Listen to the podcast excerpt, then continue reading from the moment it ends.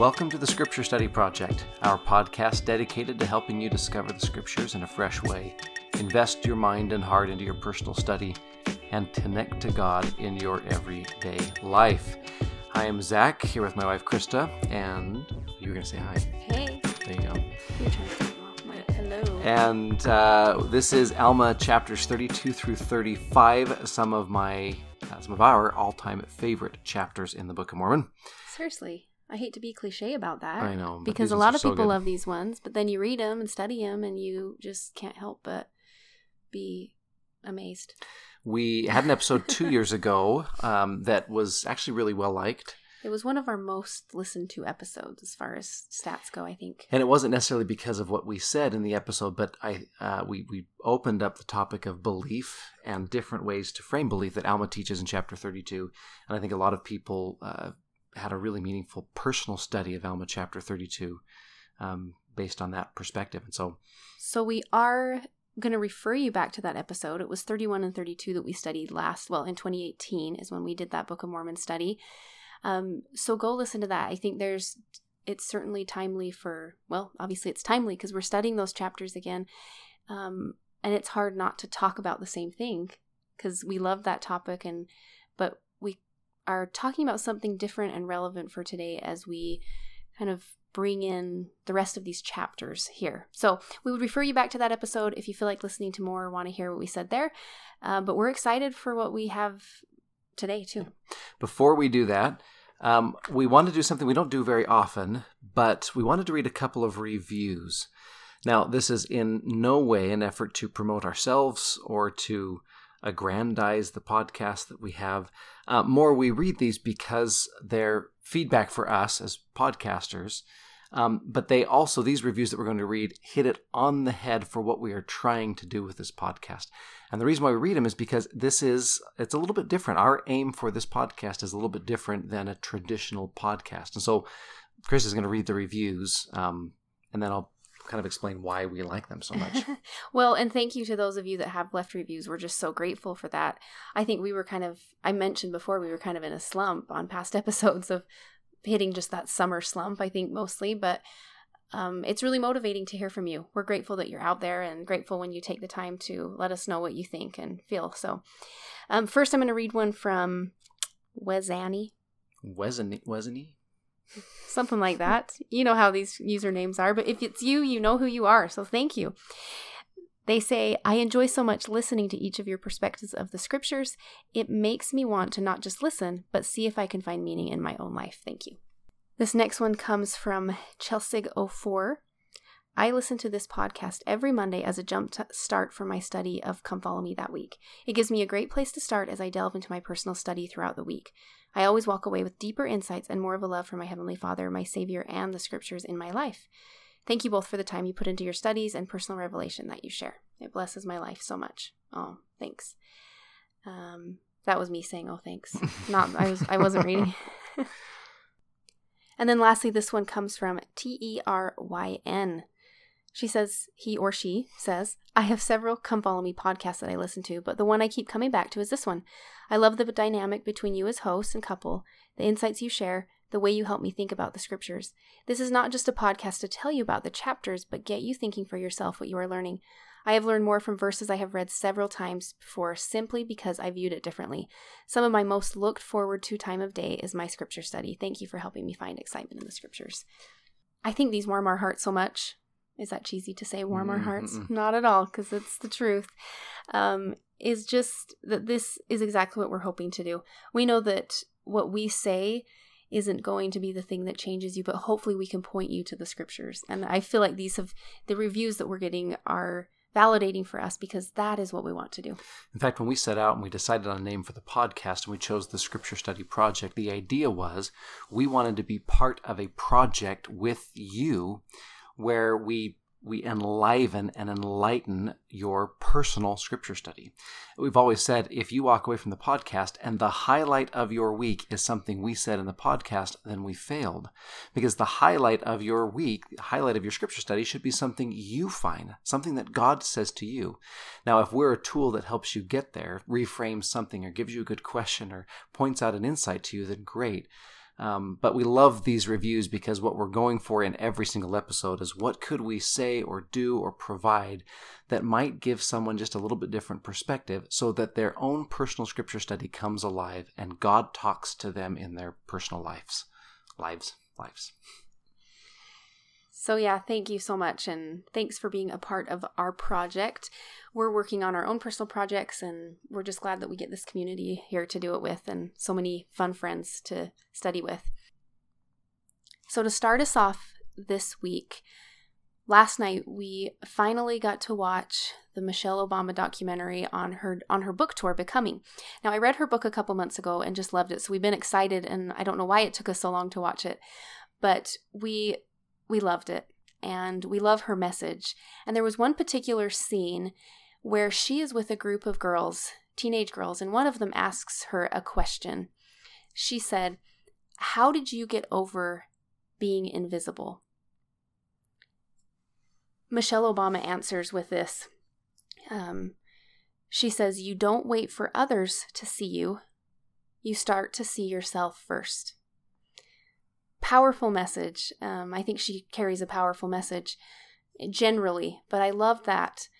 And couldn't help but see that in this moment in the Book of Mormon as well, as we see this group of Zoramites who are pushed aside, who feel invisible because they can't do the things that they want to, which is worship and pray like they have learned and that they thought that they need to be doing. And what a moment for us also in history right now that we're we're living right now is that these groups who have been marginalized for so long are speaking up and we're going to try and listen to them. Well and maybe to link all this together um, i can read here in alma chapter 32 so um, we cut the story off halfway in our study last week. Alma and amulek and some of the sons of mosiah and alma's sons are preaching to the zoramites who have built this giant tower in the middle of their city. They're praying, they're only letting one person in the tower at a time to pray. And part of the side effect of this kind of perverted cultural religion that they have is that the poorer people are excluded from public worship. And so they send this group to Alma, who's preaching, and in verse 5 it says, They came to Alma, and the one who was the foremost among them said unto him, Behold, what shall these my brethren do? For they are despised of all men because of their poverty. Yea, and more especially by our priests, for they have cast us out of our synagogues, which we have labored abundantly to build with our hands. And they have cast us out because of our exceeding poverty. And we have no place to worship our God. And behold, what shall we do? So, an invisible or neglected people who are wondering what they should do, most specifically, wondering what they should do to worship God. Two years ago, we focused on the faith part of Alma chapter 32, which is a great kind of microscopic view into these chapters. But the macroscopic view is chapter 32 is part of this larger whole, which is how do we how do we worship as a people who are uh, neglected or invisible? Now that has so many different applications to uh, current relevance or current situations. Um, but one that is relevant maybe for us is as we're living in this COVID world and we don't have a place to worship, we might feel, well, how do we worship? How do we grow closer to God? Yeah, we've essentially been kind of kicked out of right, our synagogues right, right. as well. So that might be one relevant way to view these scriptures. Uh, certainly, there are many people who feel, whether they go to church or not, they feel excluded or feel um, cast out because of one thing or another. And they might have that similar question What do I do because I'm cast out? Whatever it is that speaks to you, I think these chapters hold a lot of relevance. And the question we want to ask is the question that they ask Alma. They ask it here in this verse um, What shall we do? And then in chapter 33, they ask the same question again. They kind of reiterate it and ask it to Alma. This is chapter 33, verse 1. After Alma had spoken these words, they sent forth unto him, desiring to know whether they might believe in one God, that they might obtain the fruit of which he had spoken, or how they should plant the seed, or the word of which he had spoken, which he said must be planted in their hearts, or in what manner they should begin to exercise their faith. And so the question we want to ask in this study is well, three actually. Question one What is it exactly that we worship? Two, why do we worship? And three, how do we worship? Maybe especially when we're feeling distanced from others or distanced from a group. And I think at that heart of that, of all of these questions, is how do you worship and connect to God so that you can start to see yourself the way that God sees you and see yourself in that greater view, that greater vision that God has in store for you. So, question one uh, the Zoramites in chapter 331 that I just read, they come to Alma and they ask whether they should believe in one God that they might have the fruit that Alma talked about. They want to know what it is or who it is that they should worship because there's been a lot of confusion.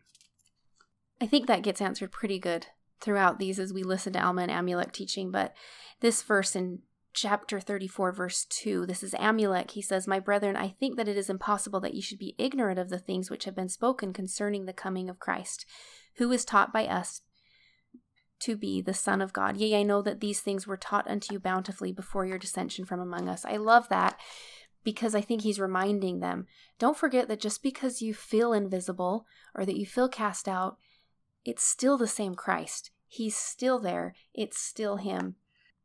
And going back to 32, chapter 32, verse 42, um, it, Alma says, And because of your diligence and your faith and your patience with the word in nourishing it, he talks a lot about the word as the seed and that Christ is the word.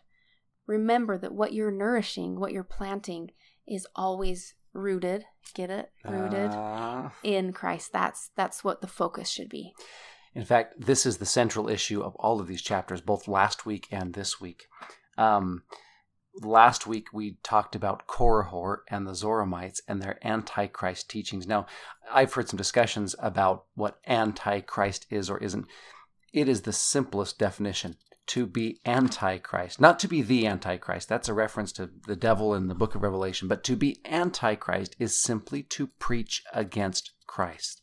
A careful reading of the scriptures, even a, a easy reading of the scriptures shows that that's what antichrist is. And the reason that is so damaging and dangerous is because Christ is the only way and the only one that can get us where we need to go. And Amulek is adamant about that. Uh, he says this in chapter 34 It is expedient that there should be a great and last sacrifice. Yea, not a sacrifice of man, neither of beast, neither of any manner of fowl. It shall not be a human sacrifice. It must be an infinite and an eternal sacrifice. Now there is not any man that can sacrifice his own blood, which will atone for the sins of another. If a man murdereth, behold, will the law, which is just, take the life of his brother? I say unto you, Nay. But the law requireth the life of him who hath murdered. Therefore there can be nothing short of an infinite atonement which will suffice for the sins of the world. Therefore, it is expedient, he says, that you should believe in Christ. And so, what we worship is the fundamental point that Alma and Emma, that's the whole reason they go preaching among the Zoramites. It's not just because of the Rameumptom or the prayer, or the tower, or the porpia. It's because of the preaching against Christ that is so dangerous and so damaging. And I guess in the end, it's not really a what we're going to worship, but it, it's the who. Yeah. Well, and I think today there's a danger that we have that's similar to this. Now, I don't know of too many people, well, I, of course, know people that are, uh, that would preach against Christ, but that's not really the danger that we face. However, there are those, I think, that would strand us out on some kind of gospel limb, get us so bogged down into discussing a doctrinal point or historical point or social point. Not that those shouldn't be discussed, not that they shouldn't be understood and talked about. But if separated from the core trunk of Christ, if we get too far out on that branch without being centered in Christ, his teachings and his his relationship with us, then we fall. And the problem is is among the Zoramites, because they get so far away from Christ, they start to look back at those who have a simple faith in Christ and they become very contentious. Their prayer uh, is very haughty. We thank thee, O God, that you have made us better than our brothers who have this false belief in a Christ.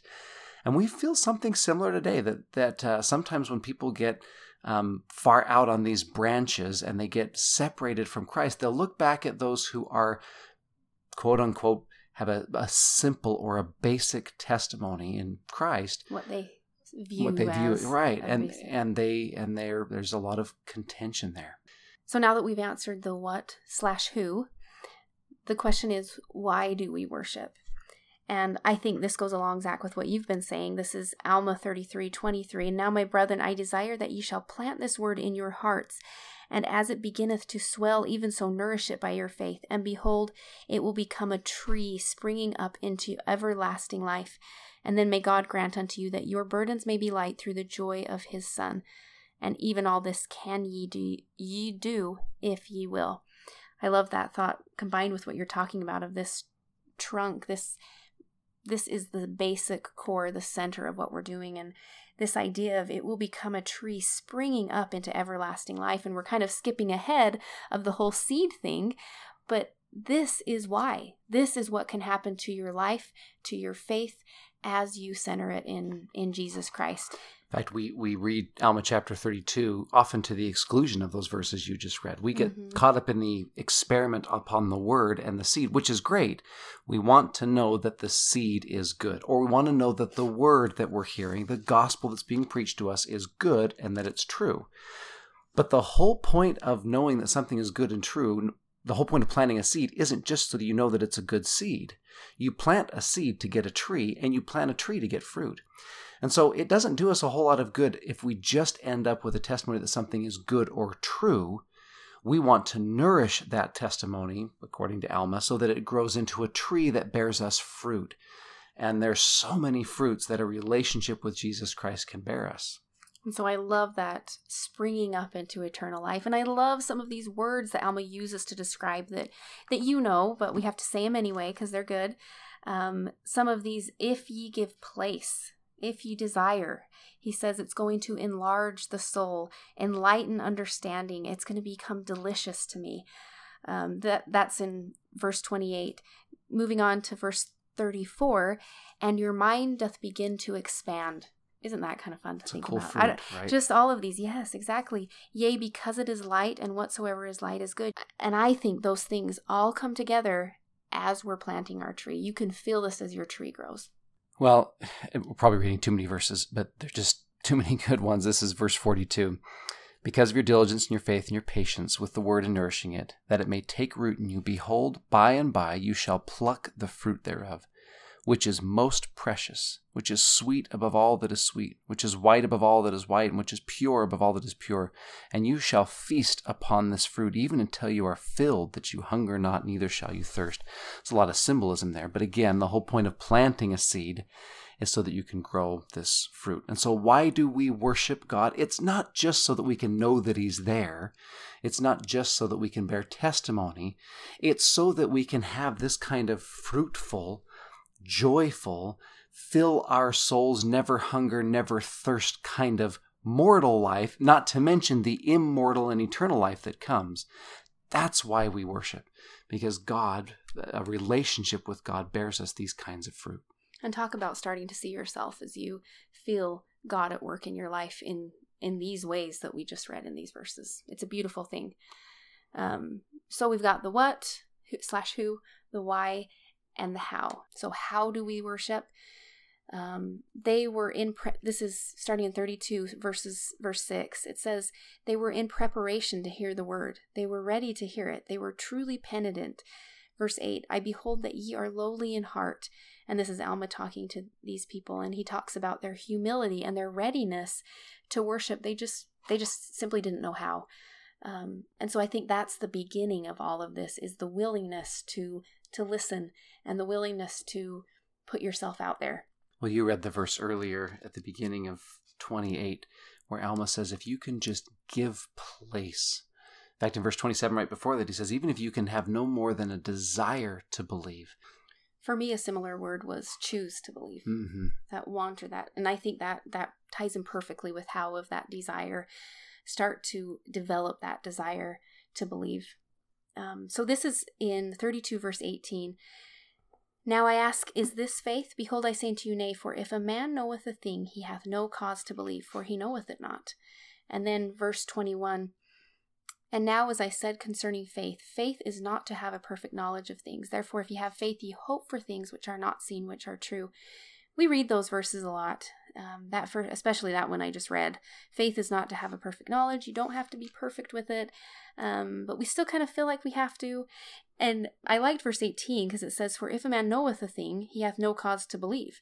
So this is not a knowledge. This is not a knowledge. Do we understand that? I don't think we do sometimes. I think that there's so much about faith that is just this practicing, it's the experimenting. And we're invited to do that in verse 27 experiment upon my words. Just experiment and don't stop experimenting. This is going to be something that keeps going and keeps flowing and changing as we grow older. I know I've talked with a lot of people, had conversations where they're confused because their relationship with God feels different and they aren't connecting to God in the same ways that they did, or those ways maybe don't feel like they're working. And for me, I felt the same way, certainly. But I think I've invited the experiments enough and I I like figuring things out with my relationship with God because I've seen that the fruits come when I experiment and I keep experimenting in different ways. And I'm here to just say that he keeps reaching out to us in these new and exciting ways, which is why I think we can continually like enlighten and be enlarged and have all of these great feelings that we have described here. And when we're talking about trees, I just can't help but think of one of my favorite things to listen to, funny enough, is The Garden Show. It's one of those um, gardening radio shows on Saturday on morning. radio. On talk radio, because I'm always so amazed at the knowledge that these people have about plants and trees. Maybe it's a thing I hope to develop. But what I'm thinking of is the the care that it takes for fruits to grow on a plant. Zach, you're mentioning the fruits a lot mm-hmm. here. It's a constant nourishing. They're constantly trying to figure out which pesticides and how much to put on and what they need to do to the roots and the soil. And there's a lot of experimentation that goes on there. And I think that another wonderful thing about this tree analogy is that don't quit experimenting. Um, God's going to be there for us in all of the stages, and it may look different. And I think that's a wonderful exhilarating thing. That's yeah. how we're going to feel those expanding feelings that he talks about. I love we said this before we were recording, but you just said the simple phrase of nourish instead of neglect. Those are two words that Alma uses, right? Don't neglect mm-hmm. the seed. If something doesn't work, don't give up. Don't let the seed die. It doesn't mean that the seed is bad if it's not growing. It might mean, Alma says, that your soil is barren, it's not getting enough water, it's not getting enough sunlight, or you need to try something different. And so, if our relationship with God isn't quite what we want it to be, or it's different than it used to be, don't neglect the seed. Just nourish it differently. Try something different. Another great phrase that we see is um, in 33, verse 19, that from the Bible, that many did look and live. Sometimes we just got to keep looking, looking for answers. Mm-hmm. And I like I like that with experiment. Look and experiment and, and keep trying. Yeah. Well, what I found in answer to this how question um, is something I'd never noticed before. It was because I got fixated on this word worship that shows up in these chapters. I'd never noticed it repeated so often. So listen to this.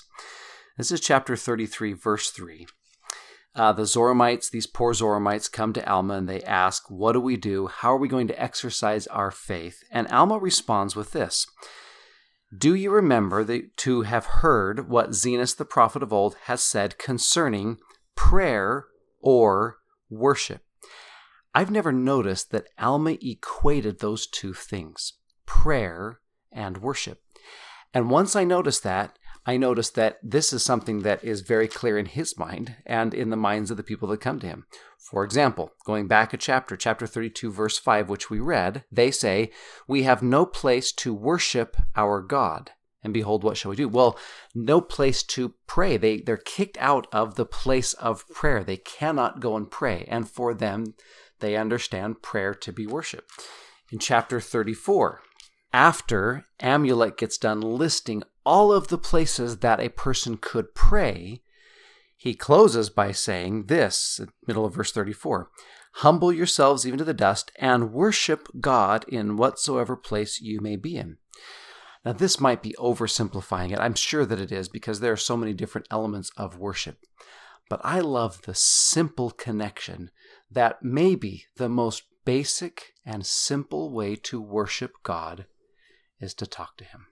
And both Alma and Amulek make the exact same point, which is you do not need a synagogue or a tower to talk to God. You can talk to Him in your field. You can talk to Him in your closet. You can talk to Him when you're at work, when you're commuting, when you're tired, when you're excited, when you're sad, when you're happy, when you've been kicked out, or when you've been invited in. You can talk to God. You should talk to God anywhere and everywhere. And that's Amulek's message. Stop attaching yourself to this external definition um, or boundaries that are set to you, your relationship with God is individual and can be individually built. My favorite definition of faith that I've ever heard is just simply trust. To have faith in Jesus Christ means that you trust Him. He's the person that gave you the seed. You plant the seed, it starts to grow, and it's a good seed. And Alma says, Wouldn't this strengthen your faith? In other words, wouldn't this strengthen your trust in the person that gave you the seed? So all prayer is is talking to Jesus or talking to Heavenly Father, having a relationship with him so that you can strengthen that trust, so that you trust him more. And the more you trust him, the more he can tell you and give you. The more that he tells you and gives you, the more that you can act and grow and learn and it creates this wonderful upward cycle. Well, and talk about super relevant advice for us right now is we don't have those places like we mentioned before. And this is us. This is how we start to see ourselves is as we connect to God in these in these ways and we can do it anywhere.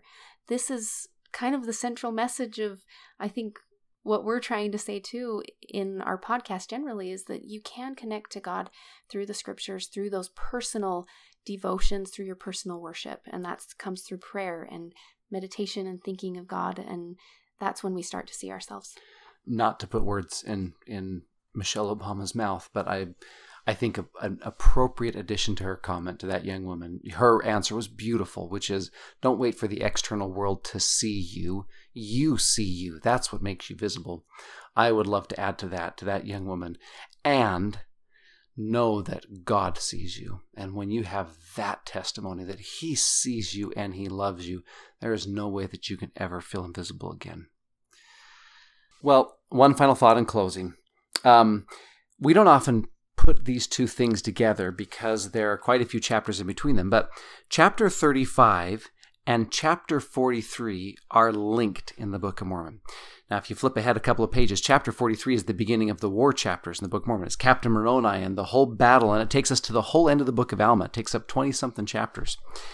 Um, it's linked with chapter 35 because chapter 35 is the beginning of the war chapters. We don't think of that because chapters 36 through 42 are a list of letters that Alma sends to or writes to his sons. And so that kind of interrupts the story a little bit. But chronologically, chapter 35 happens and then the war starts. And here's why it starts. These poor Zoramites that believe Alma and Amulek, they leave their land, they go and live with the people of uh, Ammon, the Anti Nephi Lehis, those converted Lamanites. They go and live with them. When the rulers of the Zoramites find out, they get angry and upset. They tell the people of Anti Nephi Lehi, kick those, you know, Zoramite uh, traders out. The Anti Nephi Lehis refuse. They, they harbor them and they protect them. And so it says in verse 10 that the Zoramites are stirred up to anger. They start to mix with the Lamanites and make preparations for war. In other words, 20 something chapters of the Book of Mormon details this giant war that is fought over this issue, which is these people who feel invisible, who have been cast out, finally, finally finding God. That's what the war is fought over. A people that finally finds God. That's how central and important this issue is. It's the reason why Captain Moroni fights what he fights, because he believes that these people have a right to develop an individual relationship with God. So, thank you for studying with us this week. We hope that this episode begins your own personal study of these chapters that will strengthen your own personal relationship with God. You are not invisible. You are known to Him, He sees you, He loves you, and He is just waiting for you to reach out to Him.